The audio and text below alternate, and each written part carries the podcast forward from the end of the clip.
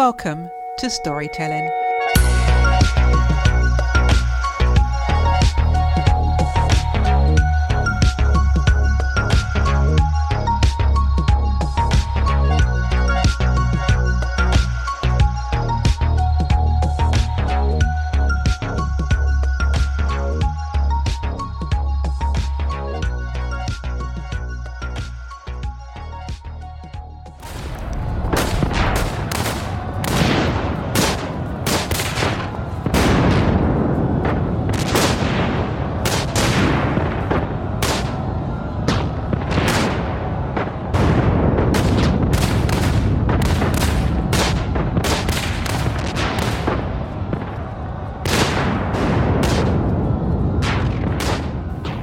Remembrance Day is a memorial day observed in Commonwealth member states since the end of the First World War to honour armed force members who have died in a line of duty.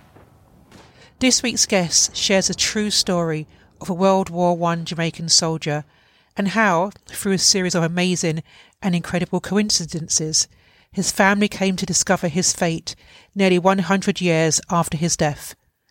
A former teacher, college lecturer, and now author, Please welcome Beulah Coombs. Hello, Beulah, and welcome to the podcast. Good morning, Debbie, and thanks for inviting me on. Beulah, your book, how did your journey start and when did you discover your Uncle Robert? My parents came to England in the 1950s, so they're part of the Windrush generation. And I joined them as a child in 1957.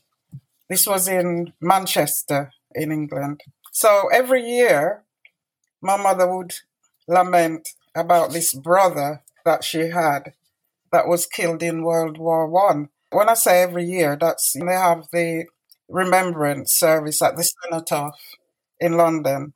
So whenever that was showed on television in November, she would go on and she would say, "Oh, my poor brother dead in the war, in World War One every year without fail. My poor brother dead in World War One, fighting for England.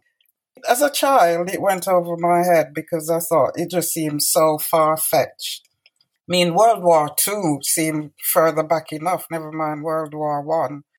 I. I mean, I was aware actually that there were, we, we had some part, our Jamaicans had some part in World War Two. And that's because we had a relative who used to come to the house. And he had been in the RAF. And he always wore one of those bomber jackets. You know, you, you don't know, when you watch war films and you see the pilots scrambling, running to their airplanes, and they have on these thick jackets with the fur lining. Well, he had one of those. And he used to talk about being in the RAF. Although he wasn't a soldier, I think, he, you know, he was sort of um, ground staff. So I was aware that there, we had some involvement in World War II. In history lessons and in other war films that I'd seen, I'd never seen any black soldiers depicted or in any of the photos that we'd seen about the war. So again, you know, in terms of soldiers, black soldiers in, in the war. I didn't know what to believe. As, as I said, I thought maybe my mom had it a bit wrong so somewhere. And also in, in the 1960s, I became aware of English people saying, you know, about how their fathers and grandfathers fought for the for Britain, fought for this country, you know, and one why we got all these black immigrants coming into the country when the country that my kids and kin fought for and all that. So there was no acknowledgement, or maybe knowledge really, about the part that Jamaicans and other ethnic minorities played in any of the world wars. So about the year 2000 or so, I became interested in our family history. I think it was after watching programs like Who Do You Think You Are? And then I began to wonder about my mother's brother. I thought, oh, I wonder if he really existed. and then there was a lot of programs on the television in about 2008, lots of documentaries, because it was the 90th anniversary of the end of World War One. Really begun to wonder about my mother's brother. By then, she had returned to Jamaica.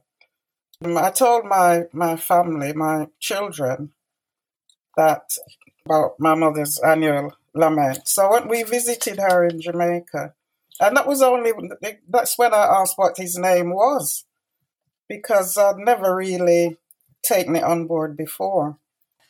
The following year, after actually just some months after he came back, there occurred a series of absolutely fascinating and amazing coincidences, which led to our finding, tracing Uncle Robert, as we found out his name was. It culminated in a visit to his resting place in Belgium.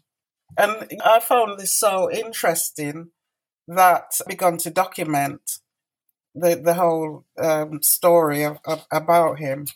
And um, this is how the book came about. Not many people know the history that when war broke out in Germany in 1914, Britain reached out to its empire. That's right. And said, We need help with the war. And a lot of countries around the world where they had their empire, they enlisted and recruited, particularly from the West Indies. A lot of men came over to fight the effort of that war. Yes, and I think although there might have been a lot of information about World War Two, I think World War One, because it's so long ago, people probably weren't aware of the role. There was a British West Indies regiment, which we got to find out. That's what Uncle Robert was in. A whole more than one regiment that actually came over to Britain were sent to abroad. Some went fought in Africa, some in Belgium, which is where Uncle Robert ended up, um, and all over. They went all over to fight in in regiments. So it's important that people are aware of that. There's still lots of information in terms of how troops were recruited, and a lot of that was used in leaflets and posters. That's right. And films to rally everyone around, and pictures as well. And there's an example of a poster in, uh, I've included in the book because the, the, the book actually is called My Uncle Robert: The True Story of a Jamaican World War One Soldier, and it has a lot of supporting documentary evidence to prove that he did exist and what actually happened to him there's all the documentary evidence there.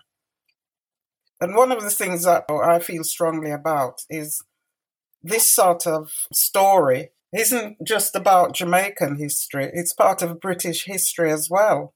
So that when they're showing films or documentaries about the world wars, then should encompass everybody who took part in it for Britain. Why do you think that a lot of these men were previously forgotten? The historians write about their own people rather than the full story. There was a phrase that we used to use, was it in the 70s or 80s, about his story rather than history. So they would write their story, and I think it's important that we write our story, and that's one of the reasons why I wrote this book. What did you learn about yourself when doing this book? I learned that we're not fully aware of our backgrounds and we don't take enough interest in our backgrounds. So I think that we need to take more interest in our history. This is an opportunity for us to truly unearth our backgrounds in its entirety rather than the snippets that we currently know. Yeah, definitely. And to show also, illustrates also that, you know, we have a stake in this country, not just from the Windrush generation, but from uh, earlier. What advice would you give to someone who wants to research their family and any role that their families may have played within the war? There's a website called Commonwealth War Graves Commission. That's if they had relatives who took part in the war and were killed. But there's also saw another website called familysearch.org. We were able to find Uncle Robert's birth certificate on there, although he, he was born in, I think, 1897. And just to clarify, actually, in case anyone's thinking, how is it that I have an uncle and not a great uncle who fought in World War One? Uncle Robert was the eldest of eight children, and my mother was the youngest. When she was born, he was an, already an adult. And she was born in 1914, and he left to fight in the war in 1917 when she was about three and a half. So she vaguely actually remembers him lifting her up and telling her goodbye. So that's why there's this a discrepancy, if you like. You yourself have a fascinating background, and next on the cards is your autobiography. When will your autobiography be ready for everyone to enjoy? It will be ready sometime over the next year or so. Beulah, I just want to thank you for your time on this podcast. Thank you. If you would like further information about Beulah Coombs and how to order a copy of her book, then please follow the link in the show notes.